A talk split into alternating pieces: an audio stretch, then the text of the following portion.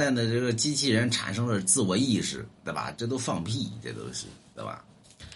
二一个呢，说这个人类人人造就了机器，最后机器呢灭掉人类，机器人统治世界啊！咱们有没有可能是某一个什么造物主造出来？咱们有没有可能是机器人，对吧？就是这种，这不研究中国神话体系吗？咱们是神造的吗？什么女娲、伏羲造的吗？然后女娲、伏羲最后没了嘛？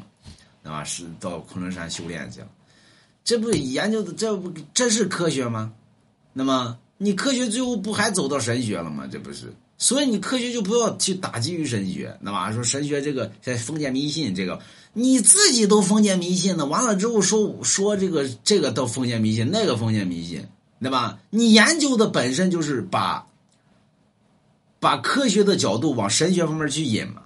就包括于现在很多专家现在说宇宙啊，有可能是造物主造的，甚至于说什么头像，这不还是神仙吗？把这个把人类啊这个规划好啊，你往哪儿走，你往哪儿走，这还是中国神话体系吗？所以我说，全世界在研究的文化体系，就是在研究中国神话体系。那么你别不信，中国文化是世界文化的根，所以所有的科学最后。